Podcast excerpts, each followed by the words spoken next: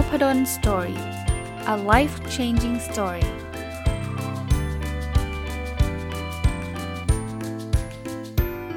ดีครับยินดีต้อน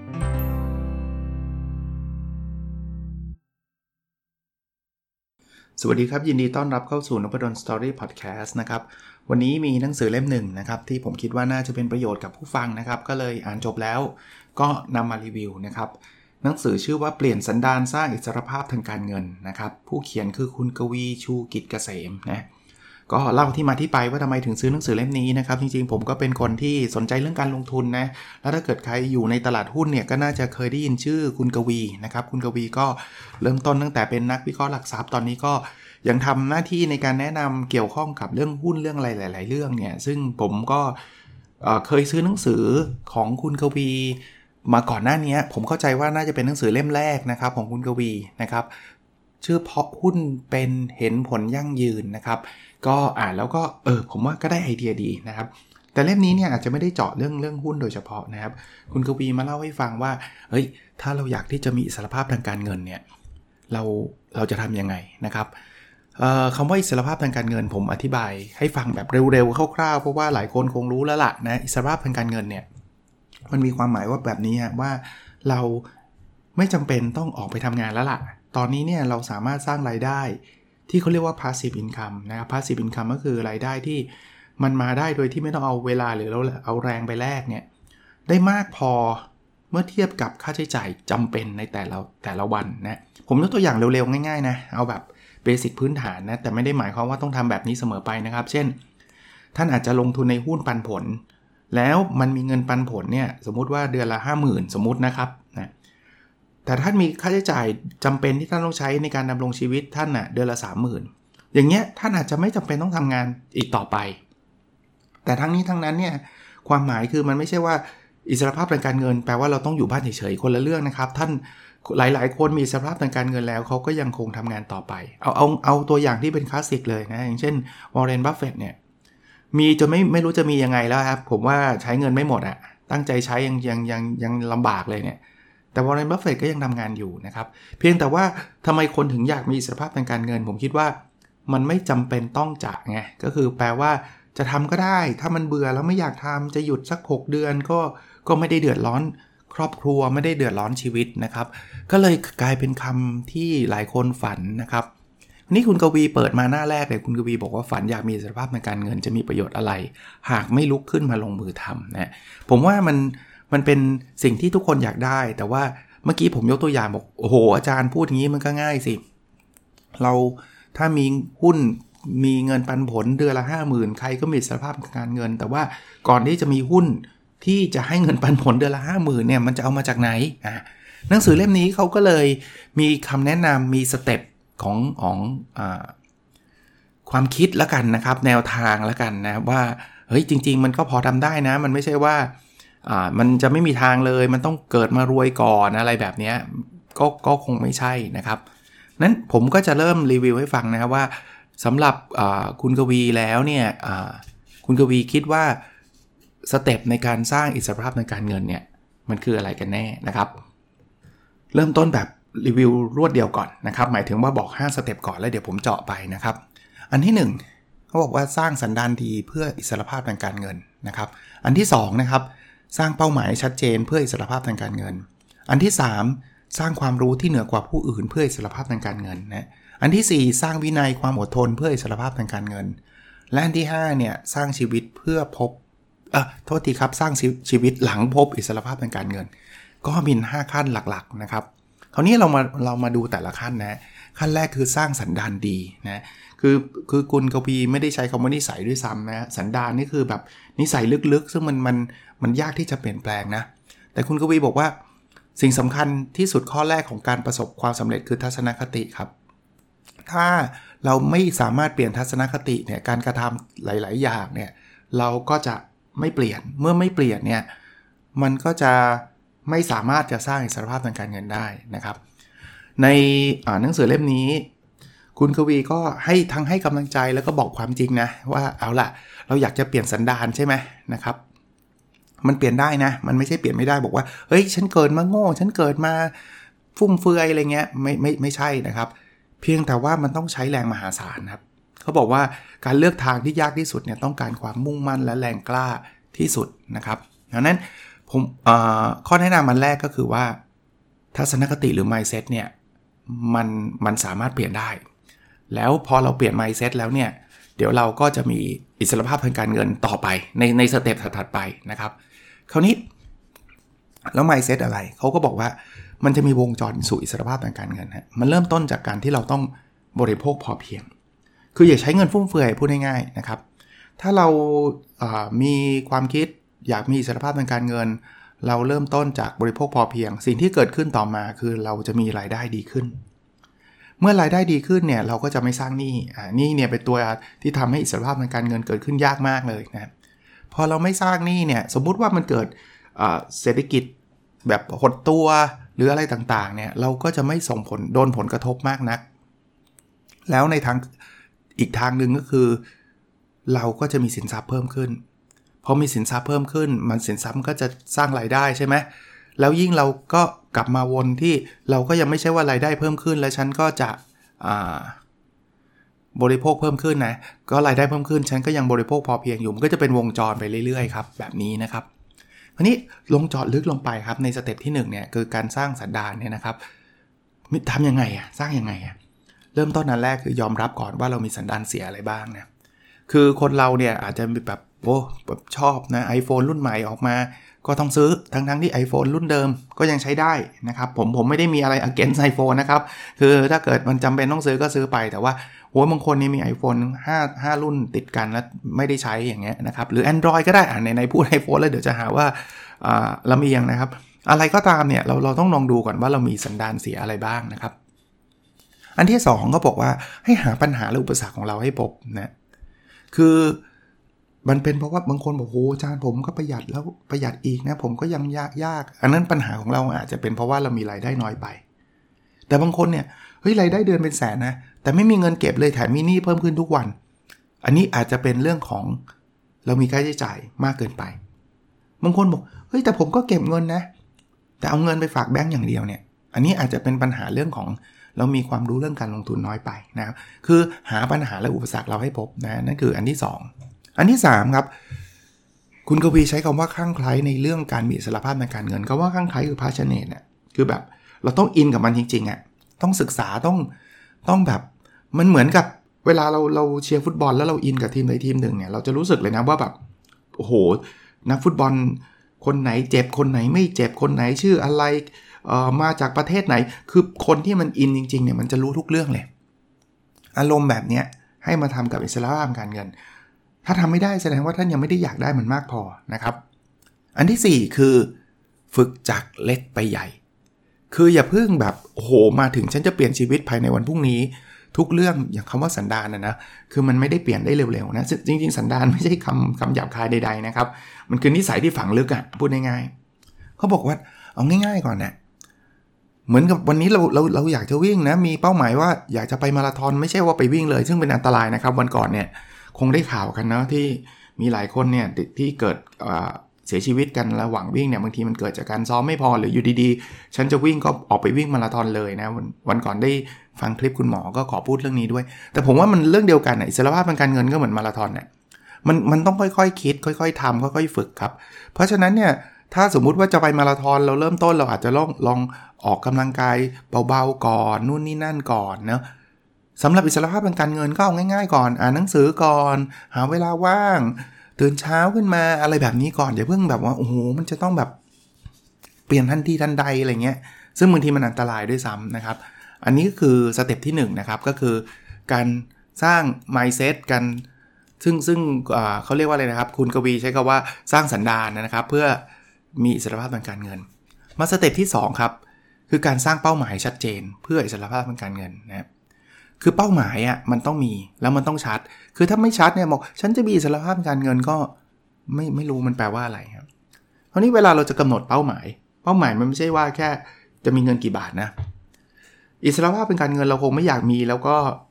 สองปีแล้วก็ไม่มีใช่ไหมเราอยากจะมีตลอดไปเนี่ยเขาบอกมีอยู่สามปัจจัยปัจจัยแรกก็คือเราจะเกษียณเมื่อไหร่ซึ่งถ้าเป็นคนส่วนใหญ่ณปัจจุบันนะเอางี้ส่วนใหญ่ก็คือคนที่ทำงานประจำแล้วกันนะ ก็คงหกสิบปีแต่เราไม่รู้นะในอนาคตเนี่ย Aging Society หรืออะไรเงี้ยนะผู้สูงอายุมากขึ้นเนี่ยเวลาเกษียณอาจจะเลื่อนออกไปก็ได้มีมีสิทธิ์แต่ตอนนี้น่าจะหกสิบปีอันที่สองที่เราต้องตอบไม่ได้คือค่าใช้จ่ายต่อเดือนที่เราต้องใช้หลังเกษียณอีกหกสิบปีเนี่ยตอนเราอายุหกสิบปีเนี่ยเราต้องคิดนะว่าเราจะอยู่ได้ด้วยเงินเท่าไหร่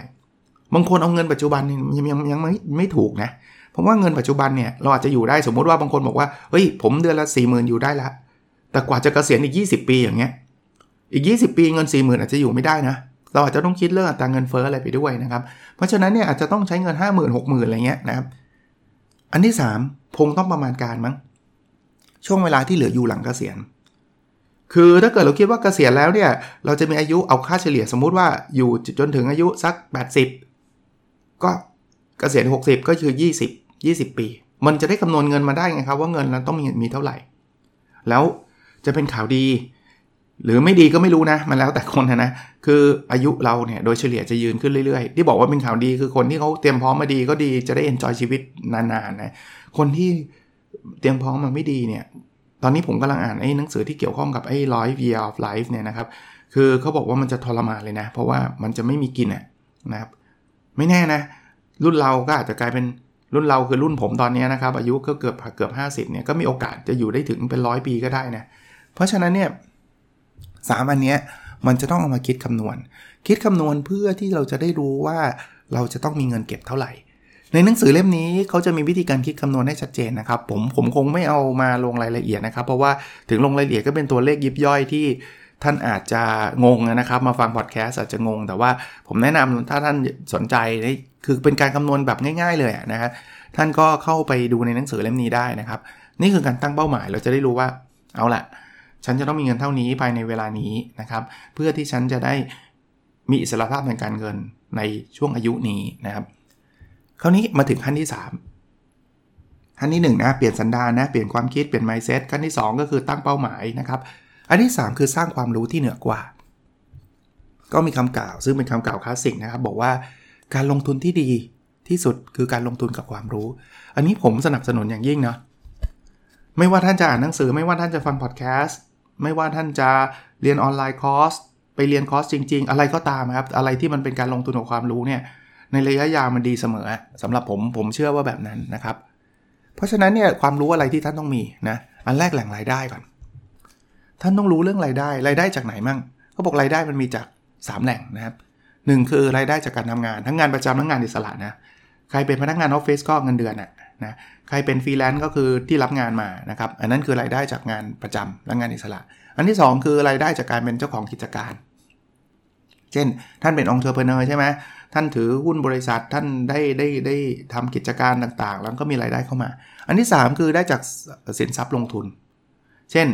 ท่านอาจจะไม่ได้เป็นเจ้าของกิจการคือไม่ได้ก่อตั้งกิจการนั้นมาแต่ท่านเอาเงินไปลงทุนในกิจการนั้นในตลาดหุ้นน่ะยกตัวอย่างนะซื้อหุ้นอย่างเงี้ยหรือไปลงทุนในอสังหาริมทรัพย์นะครับก็เราจะสามารถดูได้ว่ารายได้เราจะมาจากไหนอันที่สองที่ท่านต้องมีความรู้คือประเภทสินทรัพย์ที่จะทำให้เรามีอิสรภาพทางการเงินเขาบอกว่าสินทรัพย์เนี่ยมันจะมีคุณสมบัติอย่างสองอย่างนะอันแรกก็คือมันอาจจะมีมูลค่าที่เพิ่มขึ้นหรือลดลงได้ตามระยะเวลาบางอย่างเพิ่มขึ้นเช่นที่ดินส่วนใหญ่นะต้องบอกส่วนใหญ่ยิ่งเวลาผ่านไปที่ดินมันมีแต่แพงขึ้นแพงขึ้นเรื่อยๆนะบางอย่างก็ลดลงเช่นรถรถเนี่ยซื้อมาคันวันนี้เนี่ยราคาแพงเลย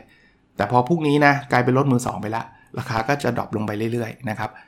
อันที่สองคือสินทรัพย์เนี่ยมันจะมีทั้งแบบสร้างกระแสเงินรับให้กับเรากับสร้างรายจ่ายกับเรายกตัวอย่างคอนโด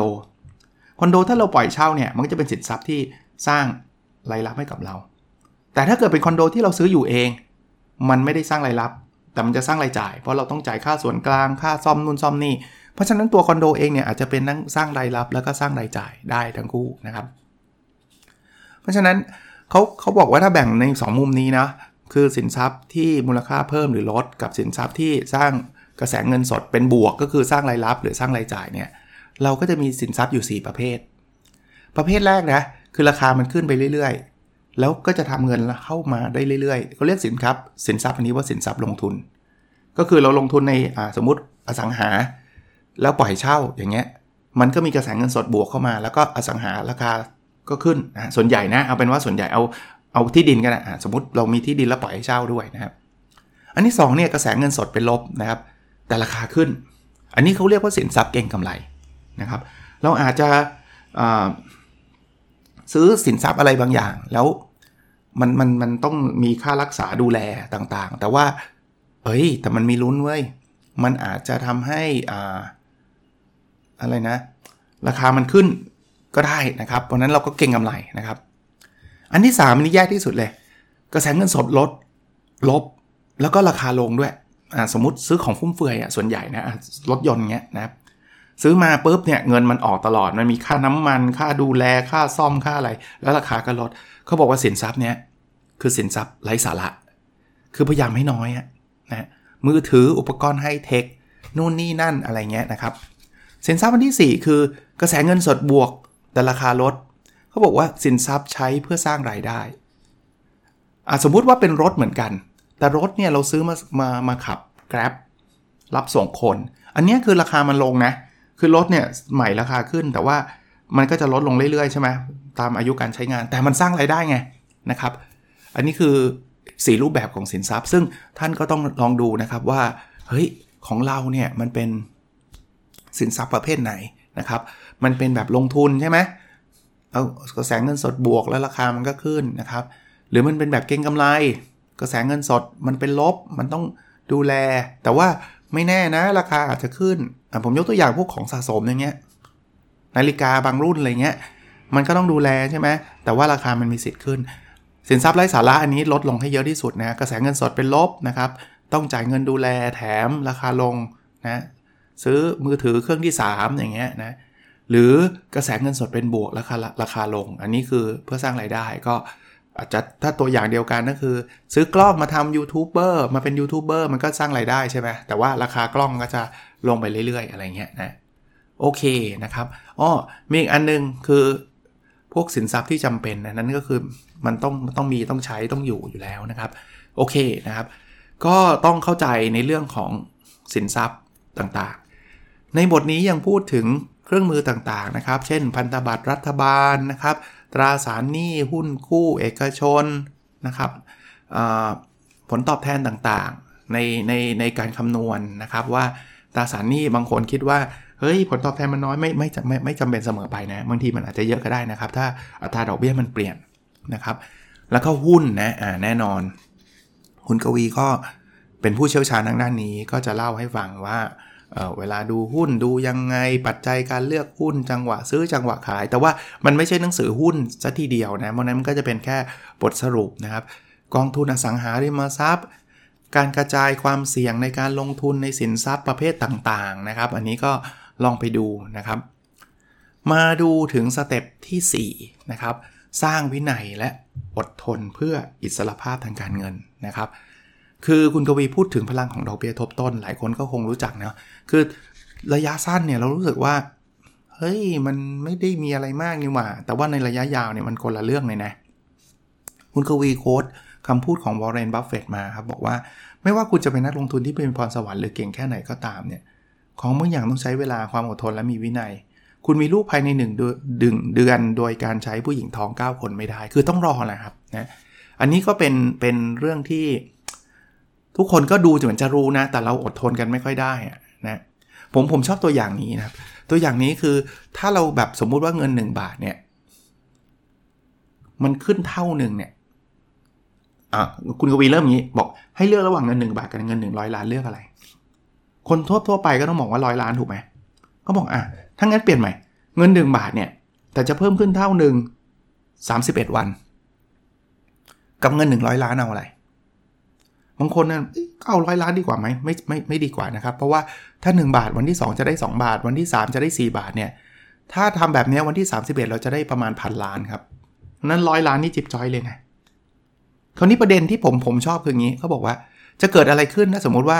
มันมันใช้โฟลว์เดิมนะคือเพิ่มขึ้นสองเท่าไปเรื่อยๆแต่พอเอิญวันที่สามเนี่ยที่เราจะได้เงินสี่บาทเนี่ยคือวันแรกมีหนึ่งบาทวันที่สองมีสองบาทวันที่สามจะมีสี่บาทใช่ป่ะเราเกิดเอาเงินบาทนึงไปซื้อลูกอมเชื่อไหม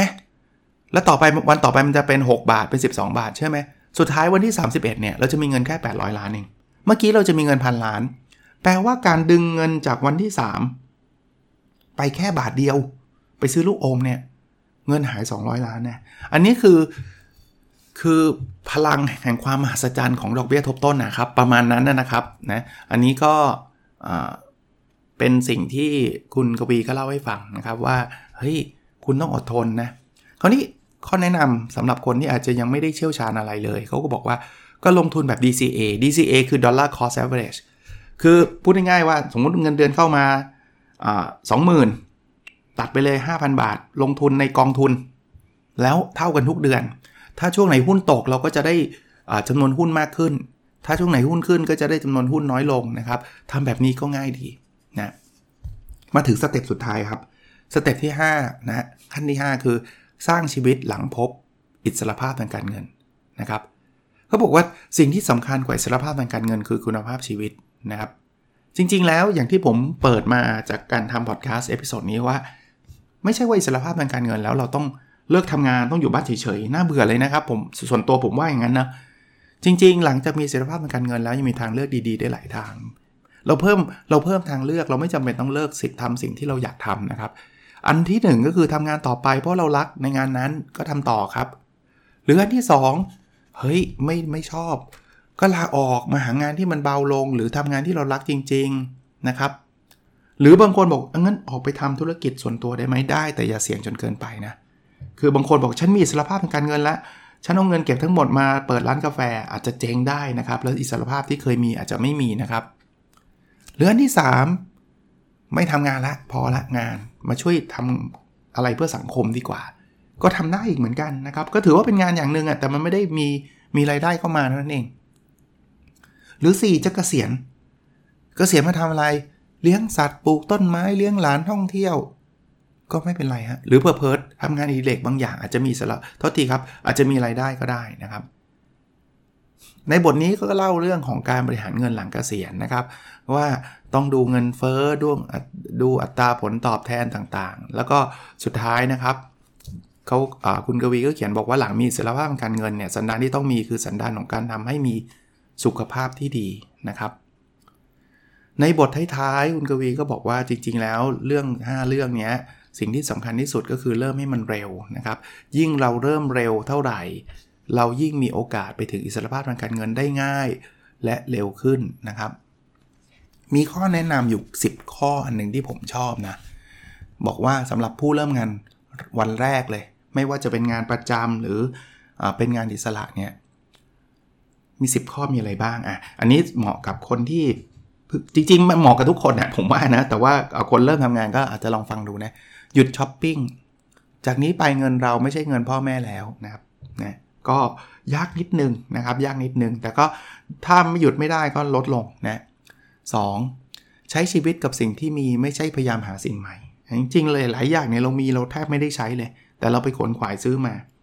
ไปซื้อมาทั้งๆที่ตัวเองเนี่ยไม่มีความจำเป็นแล้วมันก็จะกลายเป็นสิ่งที่เราฟุ่มเฟือยนะอันที่สามดูแลสิ่งที่มีให้อยู่กับเรานานที่สุดใช้มันให้คุ้มค่าแต่ต้องดูแลนะครับไม่ใช่ใช้แบบผิดวิธีใช้แบบทิ้งๆคว่างๆน่าจะต้องเปลี่ยนเร็วนะอันที่สี่ใช้ของให้หมดสภาพคือผมไม่ได้บอกว่าใช้จนกระทั่งแบบว่ามันทนไม่ได้ก็ต้องทนต่อไปคอมใช้จนมันแฮงแล้วก็แฮงอีกก็ทำไปไม่ไม่ใช่แต่ว่าไม่ใช่ว่าคอมมันยังใช้ได้ดีอยู่ก็ไปซื้อคอมตัวใหม่มาใช้หมดสภาพนะอันนี้ห้าหากต้องซื้อพยายามซื้อของที่ตกรุ่นถ้ามันใช้ได้อ่ะอันนี้ก็เป็นความคิดของคุณกวีว่าเฮ้ยบางทีเนี่ยของตกรุ่นเนี่ยมันมันไม่ได้มีอะไรเสียหายนะเพียงแต่ว่ามันแค่ไม่ใหม่เท่านั้นเองนะถ้าท่านซื้อได้เนี่ยซื้อไปแล้วมันก็ใช้ได้ดีก็ใช้ไปครับเราไม่จำเป็นต้องแบรนด์นิวอย่างเดียวนะครับอันที่หกหาวิธีเติมเต็มความสุขอย่างอื่นเช่นออกกำลังกายบางคนบอกเฮ้ยผมอยากจะเติมเต็มความความสุขฉันจะต้องอะไรดีล่ะไปกินอาหารแพงๆตลอดเวลามันอาจจะไม่จำเป็นต้องเป็นแบบนั้นไงออกกำลังกายไม่ต้องใช้เงินสักบาทถ้าเราพูดถึงการออกกำลังกายโดยทั่วไปนะหรือถ้าใช้เงินก็คงไม่เยอะแยะมากมายใช่ไหมถัดไปนะดูแลสุขภาพให้ดีด้วยการออกกำลังกายสม่ำเสมอคุณกวีก็เป็นคนที่ชอบวิ่งนะก็ผมผมเห็นด้วยนะครับจริงๆข้อนี้เนี่ยถ้าเราไม่มีเรื่องสุขภาพที่ดีเนี่ยอิสรภาพทางการเงินก็ยากแล้วล่ะเพราะเราก็คงไม่มีแรงทำงานหรืออะไรต่างๆแล้วก็ต้องมีค่าใช้จ่ายในการรักษาตัวเยอะแยะมากมายนะข้อที่แปดกินอาหารแต่พออิ่มไม่ต้องแพงมากคืออาหารประเด็นมันคือ มันต้องเฮลตี้อ่ะและเฮลตี้มันไม่ได้แปลว่าแพงนะครับกินผักที่มันสะอาดซึ่งมันก็ไม่ได้แพงอะไรนะครับหรือลดอาหารจังก์ฟู้ดลงนะครับพวกเนี้ยนะครับจะช่วยนะข้อเก้าครับเที่ยวในประเทศแทนการเที่ยวต่างประเทศเลือกให้เหมาะสมกับรายได้ก็ไม่ได้ห้ามเที่ยวต่างประเทศซึ่งตอนนี้ทุกคนก็คงเที่ยวต่างประเทศไม่ได้อยู่แล้วล่ะเพราะว่าเกิดโควิดนะข้อดีของโควิดอย่างนึงก็คือมันช่วยเซฟเงินสำหรับคนที่ไปเที่ยวต่างประเทศได้ระดับหนึ่งทีเดียวแหละนะก็ในประเทศนี่แหละครับลองลองเที่ยวดูก่อนนะครับแต่ถ้าเกิดโหเงินมันเหลือเฟือจริงเที่ยวได้ก็อันนั้นก็เที่ยวไปนะแล้วข้อที่สิบทำตัวให้มีของติดตัวน้อยที่สุดแบบว่าง่ายมากถ้าต้องย้ายบ้านใช่ครับเอ่ออย่าสะสมของเยอะนะครับสะสมของเยอะมันก็จะลำบากนะครับอันนี้ก็เป็นเอ่อข้อแนะนำนะครับก็ผมในในภาพรวมนะผมคิดว่าหนังสือเล่มนี้เป็นหนังสือที่มีประโยชน์นะครับสำหรับคนที่อยากที่มีอิสรภาพทางการเงินนะครับก็ลองลองลองเข้าไปศึกษาดูคุณกวีก็เขียนคล้ายๆแพชชั่นไว้ก็บอกว่าอยากที่จะคุณกวีก็บอกว่าคุณกวีก็มีอิสรภาพทางการเงินแล้วแหละนะครับแต่ก็อยากที่จะเผยแพร่ไอ้ความรู้แบบนี้แล้วจะทำให้คนไทยหลายๆคนเนี่ยมีอิสรภาพทางการเงินได้เหมือนคุณกวีนะครับซึ่งผมก็ชื่นชมความตั้งใจนะแล้วก็คิดว่ามันก็น่าจะเป็นประโยชน์นะครับผมทวนบันไดเร็วๆอีกทีนึงนะครับห้าขั้นสำหรับหนังสือเล่มนี้ที่บอกว่าเป็นบันไดห้าขั้นสู่อิสรภาพทางการเงินอย่างยั่งยืนคือหนึ่งสร้างสันดานดีเพื่ออิสรภาพทางการเงินสองสร้างเป้าหมายให้ชัดเจนสามสร้างความรู้ที่เหนือกว่าสี่สร้างวินัยความอดทนและห้าสร้างชีวิตหลังพบอิสรภาพทางการเงินนะครับหนังสือชื่อเปลี่ยนสันดานสร้างอิสรภาพทางการเงินโดยคุณกวีชูกิจเกษมนะครับก็ลองไปหาอ่านดูนะครับผมก็ซื้อจากร้านหนังสือทั่วไปนี่แหละถ้าจะไม่ผิดซื้อจาก บี ทู เอส นะครับแต่ว่าคงมีแหละที่ซี เอ็ด ร้านในอินอะไรเงี้ยนะครับโอเคทิ้งท้ายไว้นิดหนึ่งนะครับช่วงนี้มันยังอยู่ในช่วงที่สามารถสั่งซื้ออ่า โอ เค อาร์ Diary ได้นะครับขออนุญาตประชาสัมพันธ์สั้นๆแล้วกันนะครับในเพจ Nopadon Story นะครับ โอ เค อาร์ Diary สำหรับคนที่ถามมานะครับมันไม่ได้ไดอารี่ที่มันมีเป็นร้อยหน้าแบบไม่ใช่แบบนั้นนะครับมันจะมีประมาณ ห้าหก หน้าเป็นแผ่นพับมาครับในการกรอก โอ เค อาร์ รายปีแล้วก็รายไตรมาสแล้วก็มีที่ให้อัปเดตในรายสัปดาห์นะครับรายละเอียดท่านเข้าไปดูในเพจ Nopadon Story ได้ผมพินโพสต์ไว้นะครับโอเคนะครับแล้วเราพบกันในอีพิโซดถัดไปนะครับสวัสดีครับ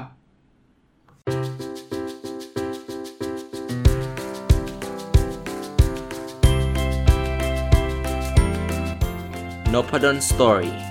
a life changing story